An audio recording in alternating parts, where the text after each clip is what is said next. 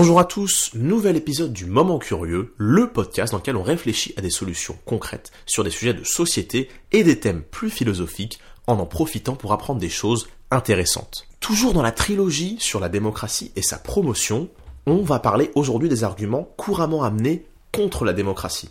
Comme tous les modes d'organisation et de partage du pouvoir, la démocratie, elle a des inconvénients, des points faibles, je le reconnais. Mais ceux qui reviennent le plus souvent dans les discussions sont à mon avis pas les plus gênants, lorsqu'ils peuvent être réellement considérés comme des points faibles. C'est ça qu'on analyse aujourd'hui ensemble. Avant la plongée, petite précision, il vaut bien sûr mieux avoir écouté le premier épisode. Mais, si vous débarquez, ça devrait quand même le faire. Je vous laisse faire votre choix, donc, continuez ou retournez au premier épisode. Et euh, sur ce, allons-y. Premier argument, passant curieux, on a bien besoin d'un leader, d'un grand chef. J'ai pas mal de problèmes avec cet argument. Et euh, il y a quelque chose que j'aime à dire, et je vais beaucoup le répéter ici. Une des meilleures façons d'obtenir les mauvaises réponses, c'est de poser les mauvaises questions. Et cet argument, en fait, il pose la mauvaise question. Je m'explique. Assez peu de personnes, en fait, exigent qu'il n'y ait aucun chef ou aucune forme d'autorité. Moins de pouvoir pour les chefs et plus pour les autres, ça serait déjà très bien. Il y a des courants de pensée politique qui parlent de pouvoir sans chef, mais il y a d'autres options. Et elles sont toutes compatibles avec l'octroi de rôle de leader ou de chef à certaines personnes. Et cette façon de sous-entendre qu'on va faire disparaître d'un coup toute forme de hiérarchie, c'est une vision binaire qui est rarement compatible avec ce qu'on essaye de faire normalement, la recherche d'une solution à un problème complexe. Et donc le fait en fait d'insister sur ça, ça donne l'impression de vouloir embarquer la discussion vers un faux débat plutôt que sur quelque chose de nuancé et pragmatique. Et ça, ça m'amène sur le deuxième problème que j'ai avec cet argument.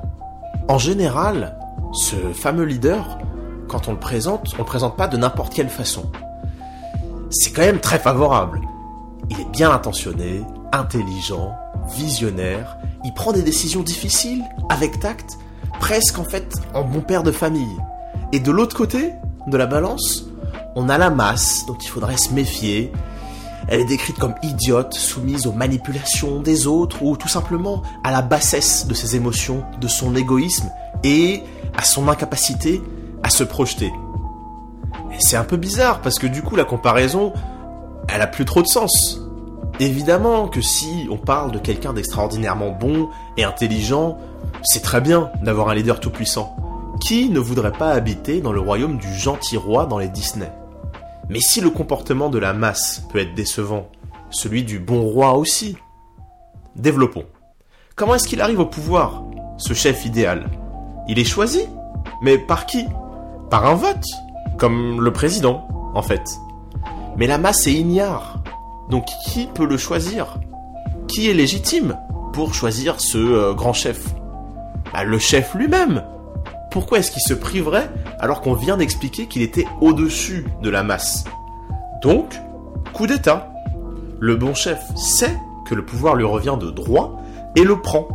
Ouvrez vos manuels à la page Histoire de l'Afrique au XXe siècle. Et c'est super en fait, les coups d'État, lorsqu'on est libéré d'un tyran. Seul bémol, pouvoir contrôler un pays, ça motive pas que les bonnes âmes, les bons samaritains. C'est aussi un projet intéressant pour les dictateurs totalitaires en puissance. C'est assez normal, un pays qui se dirige tout seul, sans l'avis du peuple, c'est un peu comme une annonce d'emploi pour quelqu'un qui se sent supérieur, à tort ou à raison. Et si on développe, si on développe sur la piste du coup d'État, la violence c'est très efficace, c'est particulièrement efficace dans une dictature parce qu'il y a peu de personnes à tuer vu que le pouvoir, justement, il est entre peu de mains. Mais ça veut dire aussi, bien sûr, que si, clin d'œil, clin d'œil, on veut mettre quelqu'un d'autre au pouvoir, c'est plus facile. J'accuse personne, bien sûr, mais on a un pays qui est fort dans ce sport. Son nom commence par État et finit par Zuni. Et puis, c'est dur de prévenir un coup d'État. C'est tellement dur à prévenir que les dictateurs, ils sont souvent paranoïaques. Et ils essayent donc de tout contrôler. C'est pas en fait que pour le plaisir qu'ils s'attaquent aux libertés individuelles et qui font vivre le peuple dans la terreur. Il y a leur carrière et leur vie qui en dépendent. Regardez comment ça finit, souvent une dictature. Donc en résumé, tous les mécanismes qui sont censés en fait sécuriser le pouvoir du bon roi, bah, ils attirent les opportunistes en tout genre et ils les protégeront de tout ce qu'on pourrait essayer de faire pour mettre fin justement à leur tyrannie. Pour en finir avec cette idée du leader salvateur, je vais aller un peu plus loin. À mon avis, à quelques exceptions près, même les personnes les plus favorables à l'autoritarisme ne veulent pas vraiment un leader fort. Lorsqu'on prend le temps d'y réfléchir, ça n'a pas beaucoup de sens. Personne ne voudrait de n'importe quel leader fort. Est-ce que quelqu'un avec des opinions d'extrême droite voudrait donner les pleins pouvoirs à un leader ultra progressiste Est-ce qu'un anticapitaliste se satisferait d'un dictateur ultralibéral simplement parce qu'il prend les choses en main d'une poigne virile? Je pense pas. Lorsque les gens disent qu'il y a besoin d'une bonne dictature, ils veulent dire qu'il faudrait que leur vision d'une société idéale soit appliquée coûte que coûte. Mais ça, c'est pas une position favorable à la dictature c'est juste l'envie naturelle de voir ces idéaux concrétisés. L'égoïste des hommes, leur volonté de tirer la couverture à eux, quitte à écraser les autres, c'est pas un argument contre la démocratie.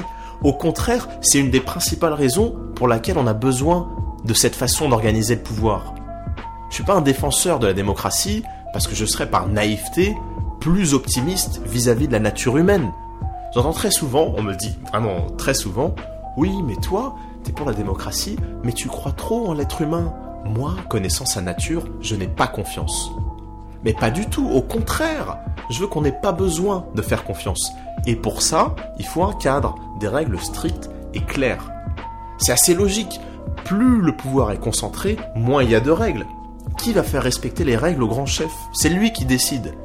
Il faut donc lui faire confiance, à lui et à sa nature, désespérément humaine. À l'inverse, lorsqu'on veut travailler ensemble et qu'on veut que ça ressemble à autre chose qu'une cacophonie, on met en place des règles. C'est ça le vivre ensemble, le contrat social, la morale, ce sont des règles. Plus on peut se reposer sur ces règles, moins il y a besoin de faire confiance et donc de se fier à la nature des individus ou du groupe, soit-elle humaine ou autre. Deuxième argument, la fameuse tyrannie de la majorité. La tyrannie de la majorité, c'est l'idée selon laquelle, dans un système démocratique, euh, la majorité pourrait euh, prendre des mesures qui euh, résulteraient en l'oppression d'une minorité. Donc tout est dans le nom. Tout est dans le nom, et pour moi là, on est facilement sur une des pires objections. Fait, il faut se poser la question qui doit venir naturellement lorsqu'on compare des options. Quelle est l'alternative à la tyrannie de la majorité? Exemple, si on prend un groupe de 10 personnes qui doit euh, prendre une décision, et que la décision euh, qui est choisie, c'est celle que 9 membres sur les 10 proposent. Est-ce que c'est pire que si on adoptait l'autre option, celle préférée par un membre sur 10 Parler de la tyrannie la majorité, c'est mettre en avant le fait que la démocratie peut potentiellement léser un groupe de personnes. Mais si c'est mal de léser les gens, alors est-ce qu'il vaut pas mieux essayer de le faire le moins possible? Et si on admet ces prémices? Alors peut-être qu'on peut voir l'intérêt de faire prendre les décisions par le plus grand nombre de personnes. Quand on augmente le nombre de personnes impliquées dans une décision, on diminue le nombre de personnes qui en pâtiront. Parce que on va euh, compter sur le fait que les personnes vont prendre des décisions qui vont dans leur intérêt. Mais alors peut-être, peut-être que certains diront qu'un tyran éclairé pourrait essayer de trouver un compromis qui arrange la majorité et la minorité. Oui, pourrait faire ça, comme un groupe pourrait le faire en dialoguant. Mais les gens sont égoïstes et vont donc voter que dans leur intérêt. Parce que c'est pas ce qui se passe en ce moment avec nos députés, nos ministres et nos présidents. Ça arrive quand même assez souvent, non? Ce que j'ai du mal à comprendre en fait par rapport à cet argument, c'est que j'entends rarement dire que seule une minorité d'entre nous est lésée. On est pas mal de mécontents, non? Une minorité opprimée par une majorité toute puissante, ça serait un réel problème. Mais est-ce que c'est vraiment le problème le plus brûlant? Alors que des décisions qui vont à l'encontre des intérêts de la plupart d'entre nous peuvent être prises? Après, ce narratif, il vient peut-être tout simplement de personnes qui savent qu'elles perdraient des privilèges si on répartissait le pouvoir plus équitablement. Ça expliquerait son décalage avec notre réalité, mais aussi sa persistance. En synthèse, la tyrannie de la majorité, ça serait un problème. Mais c'est un luxe de s'inquiéter de ce problème, alors qu'on est dans une situation clairement pire, où une minorité prend des décisions qui lèsent la majorité. Troisième argument, le peuple serait trop manipulable. C'est l'argument auquel j'ai dû le plus réfléchir. Parce que oui, c'est vrai, le peuple est manipulable. Mais est-ce qu'il est trop manipulable? Trop par rapport à qui? Par rapport à quoi? J'aime bien les comparaisons, vous l'aurez remarqué. Je trouve c'est souvent intéressant lorsque c'est fait de façon équilibrée. Et on peut prendre par exemple au hasard, vraiment au hasard, les hommes politiques. J'ai déjà entendu des choses sur eux, vous aussi, certainement, mais jamais qui seraient pas manipulables. Et je pourrais écrire vraiment un, épisode de plusieurs heures si je me contentais de citer les scandales assimilables à la manipulation dont on a eu connaissance, euh, qui impliquaient des hommes politiques français dans les 20 dernières années. Je vous mets des liens dans l'article, mais on cite pour le plaisir l'affaire Uber Files, l'affaire McKinsey, l'affaire Sarkozy-Kadhafi ou encore les affaires Clearstream. Donc bien sûr que les hommes politiques sont manipulables, mais peut-être alors que parce qu'ils représentent l'élite de la nation, ils le seraient moins. Je ne crois pas trouver beaucoup de défenseurs de cette thèse.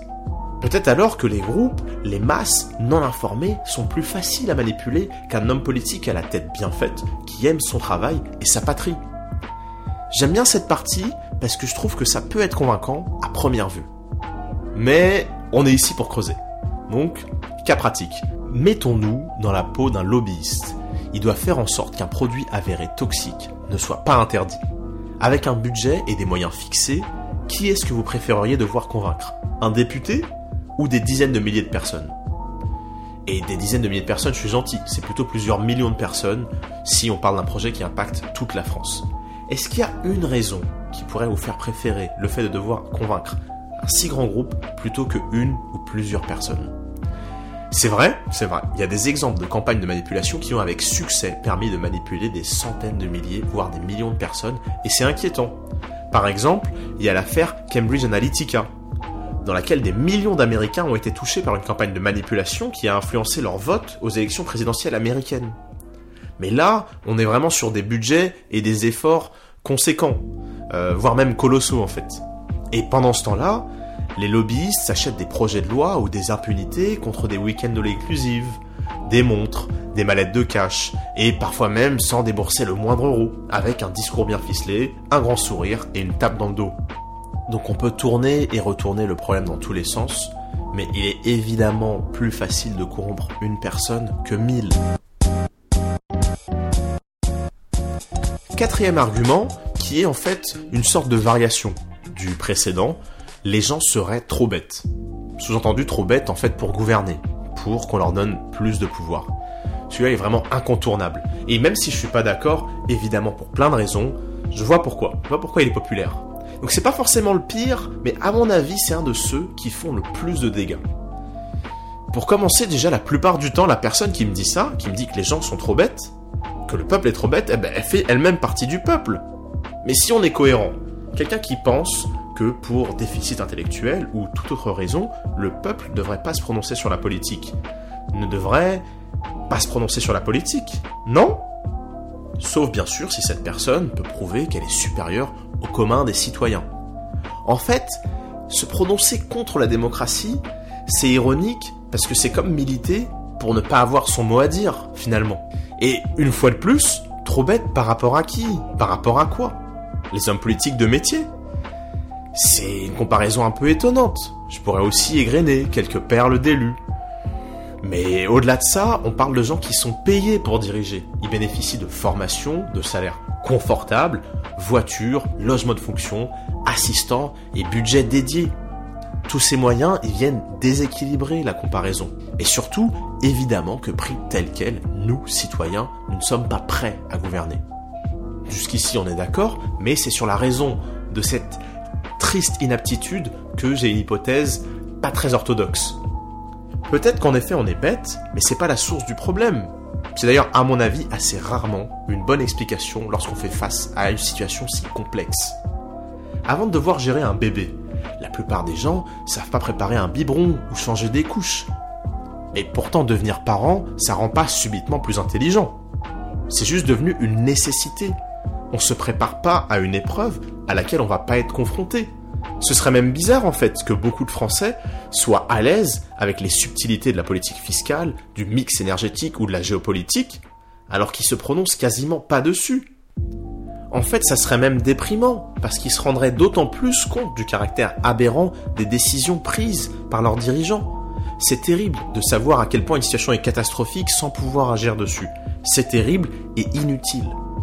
Le meilleur moyen de faire progresser le sens de la responsabilité et les compétences au sein d'un groupe, c'est de lui confier une tâche. C'est ce qu'a prouvé, par exemple, la Convention citoyenne pour le climat, en chargeant 150 citoyens de proposer un projet de loi pour mettre l'action de la France en cohérence avec ses objectifs climatiques. Au sein de ce groupe, le quotient intellectuel, il n'est pas anormalement haut. Les membres ont été tirés au sort. C'est l'épreuve, couplée à des méthodes d'intelligence collective, qui a donné ce résultat. Peut-être que les hommes politiques sont plus malins que nous, mais ils n'ont pas les mêmes intérêts, pas les mêmes nécessités. Je préfère avoir des idiots responsables que des génies cyniques. Pas vous? Enfin, puisqu'on parle de Convention citoyenne pour le climat et d'intelligence collective, je me dois de développer. L'intelligence collective, c'est l'équivalent du quotient intellectuel pour un groupe. La vidéo à ce sujet que je vous mets en source, elle met plusieurs faits méconnus en lumière. Le premier, c'est que l'intelligence collective d'un groupe n'est pas déterminée par le QI individuel de ses membres. Je répète, l'intelligence du groupe n'est pas la somme ou la moyenne des QI individuels. Et il suffit pas non plus Deuxième fait, pour créer le groupe ultime, de le doter d'un leader fort, même s'il est extrêmement intelligent ou charismatique. Enfin, c'est l'intelligence sociale des membres du groupe, c'est-à-dire la capacité individuelle de ces membres à faire preuve d'écoute et d'empathie, qui est le plus fort facteur déterminant sa performance. Une autre trouvaille fait que je veux absolument que vous regardiez cette vidéo du Vortex que je vous mets bien sûr en lien, Dites-moi ensuite si vous aviez deviné la caractéristique que les chercheurs ont trouvée chez les individus les plus susceptibles de former des groupes intelligents. Comme on dit dans le milieu, la numéro 3 devrait vous surprendre. Cinquième argument, Gustave Lebon. Oui, Gustave Lebon, juste le nom de cette personne, c'est un argument. Là, je viens de séparer les auditeurs en deux groupes. Ceux qui n'ont jamais entendu parler de ce fameux Gustavo El Bueno, qui se demandent pourquoi je lui dédie un chapitre, et les autres qui n'en revenaient pas que je parle pas du tout de lui de tout l'épisode. Je me retrouve naturellement, vous l'aurez deviné, très souvent dans des discussions sur la démocratie. Et au fil des années, on m'a des dizaines de fois dit qu'il fallait que je lise Gustave Le Bon, qui m'ouvrirait les yeux sur le caractère utopique de la démocratie. Plus précisément, on m'a quasiment forcé à lire Psychologie des foules, l'œuvre majeure de Gustave Le Bon, parue en 1895. Gustave Le Bon, c'est un intellectuel français né en 1841 à Nogent-le-Rotrou et mort en 1931 à Marne-la-Coquette. Il a eu un succès et une influence considérables. On peut dire même qu'il a posé les bases de la psychologie sociale. Il est cité par exemple comme source d'inspiration de Georges Clemenceau, Theodore Roosevelt, Winston Churchill ou encore Charles de Gaulle. Donc, très gros CV.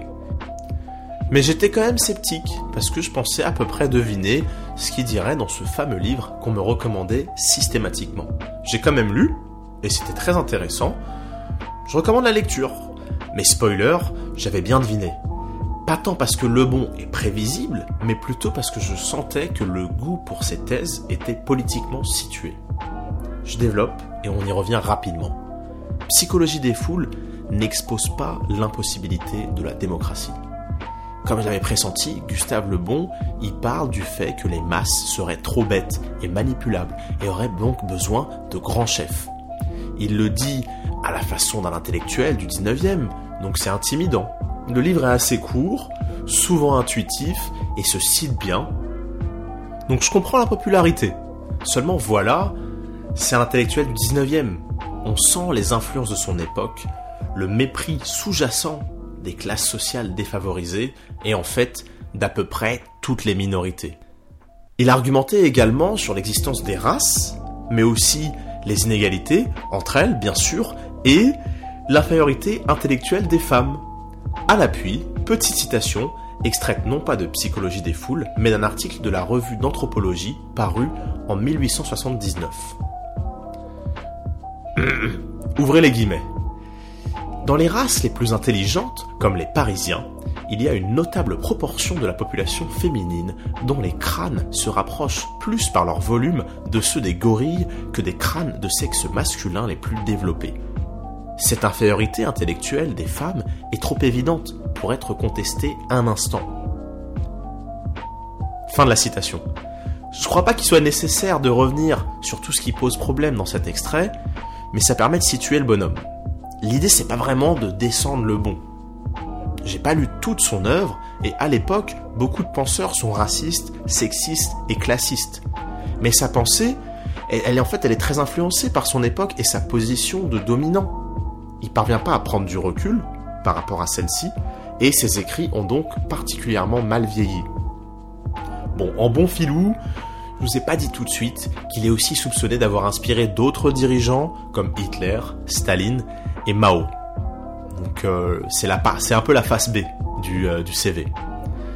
Un préjugé, c'est un point aveugle de notre pensée qui l'a fait pointer dans une direction, par rapport auquel on ne peut pas prendre de recul vu qu'on ne le voit pas. Le bon, il en avait un par rapport à la société de son époque, et notre société, elle en a un par rapport à ses idées je vois en fait leur popularité, malgré les contradictions, euh, comme découlant du fait qu'elles sont prises pour acquises, ces idées. Ça passe presque pour du bon sens que de dire que les masses ont naturellement et inévitablement des comportements quasi animaux. Mais comme d'habitude, la réalité elle est plus complexe, et d'ailleurs en fait, même psychologie des foules est plus nuancée que ça. Avant-dernier argument, certaines personnes ne participeront pas. Et c'est vrai, c'est tout à fait vrai, certaines personnes ne s'intéressent pas à la politique ou seulement à certaines thématiques.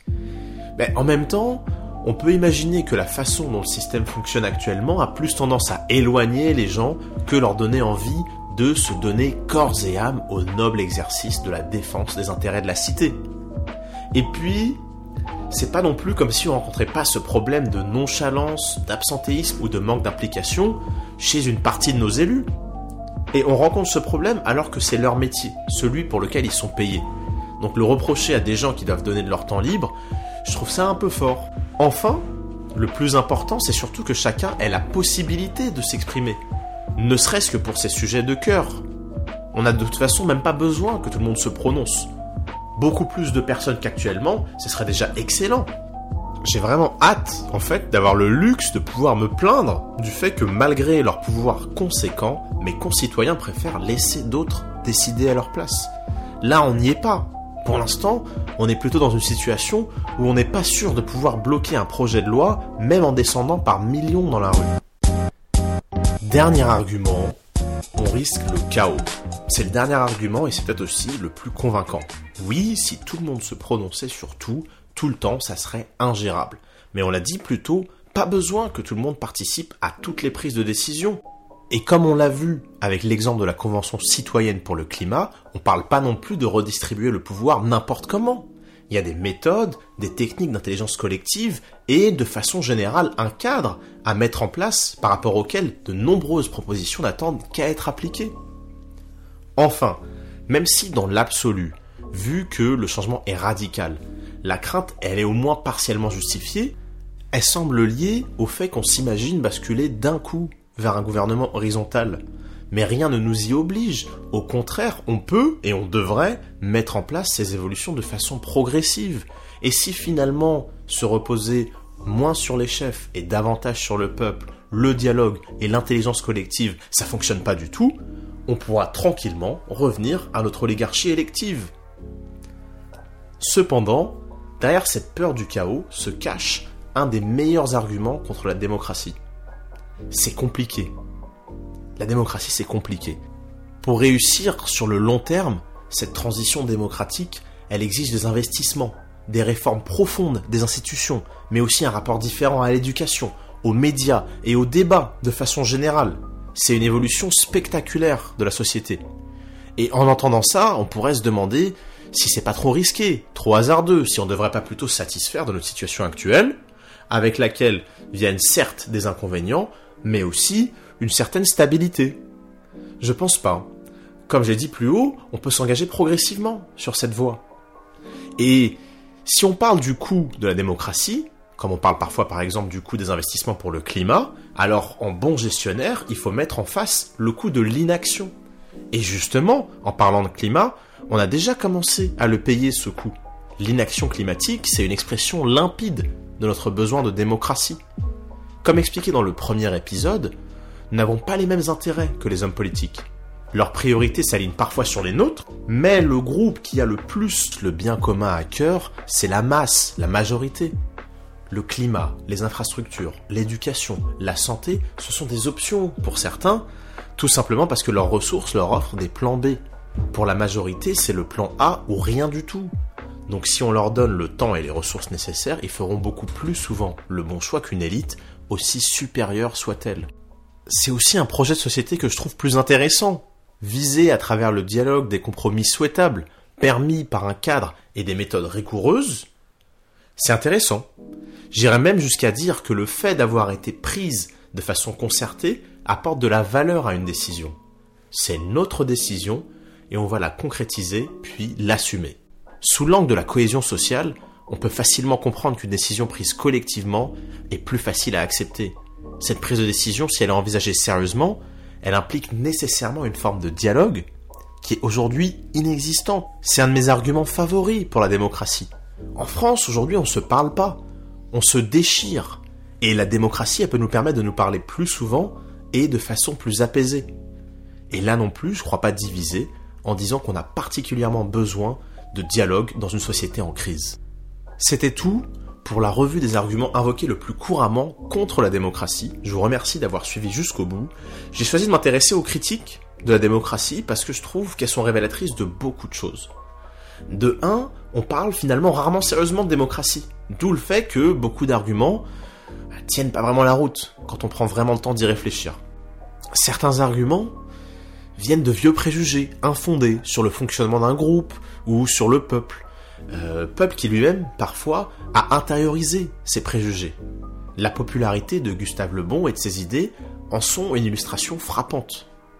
Et enfin, assez logiquement, bah, ces arguments, du coup, ils sont moins des positionnements sur notre façon de nous organiser que des expressions, en fait, de l'influence de nos conceptions sur notre vision de ce que peut être et doit être notre société. J'espère que c'était clair, convaincant et sympa à écouter. Je suis très curieux de savoir ce que vous en avez pensé, donc venez en parler sur les réseaux sociaux indiqués en description. Vous y trouverez également un lien vers l'article avec les sources et d'autres curiosités. Tout ça c'est pour vous, vous, êtes le ciment de ce projet, c'est pour ça que je sollicite vos retours, mais aussi votre soutien, si vous le pensez mériter. Donc likez, commentez, partagez, recommandez et bien sûr débattez. Ça aide plus que vous ne le réalisez. Remerciements habituels pour les musiques de cet épisode qui viennent du site internet Film Music. J'ai utilisé les morceaux Happy Guitar Intro, Funky Empire et Late Night Radio. Dans le prochain épisode, on conclut cette trilogie avec les mesures concrètes déjà en application ou prêtes à l'emploi que je trouve les plus intéressantes dans une perspective de transition politique vers la démocratie. D'ici là, prenez soin de vous et restez curieux.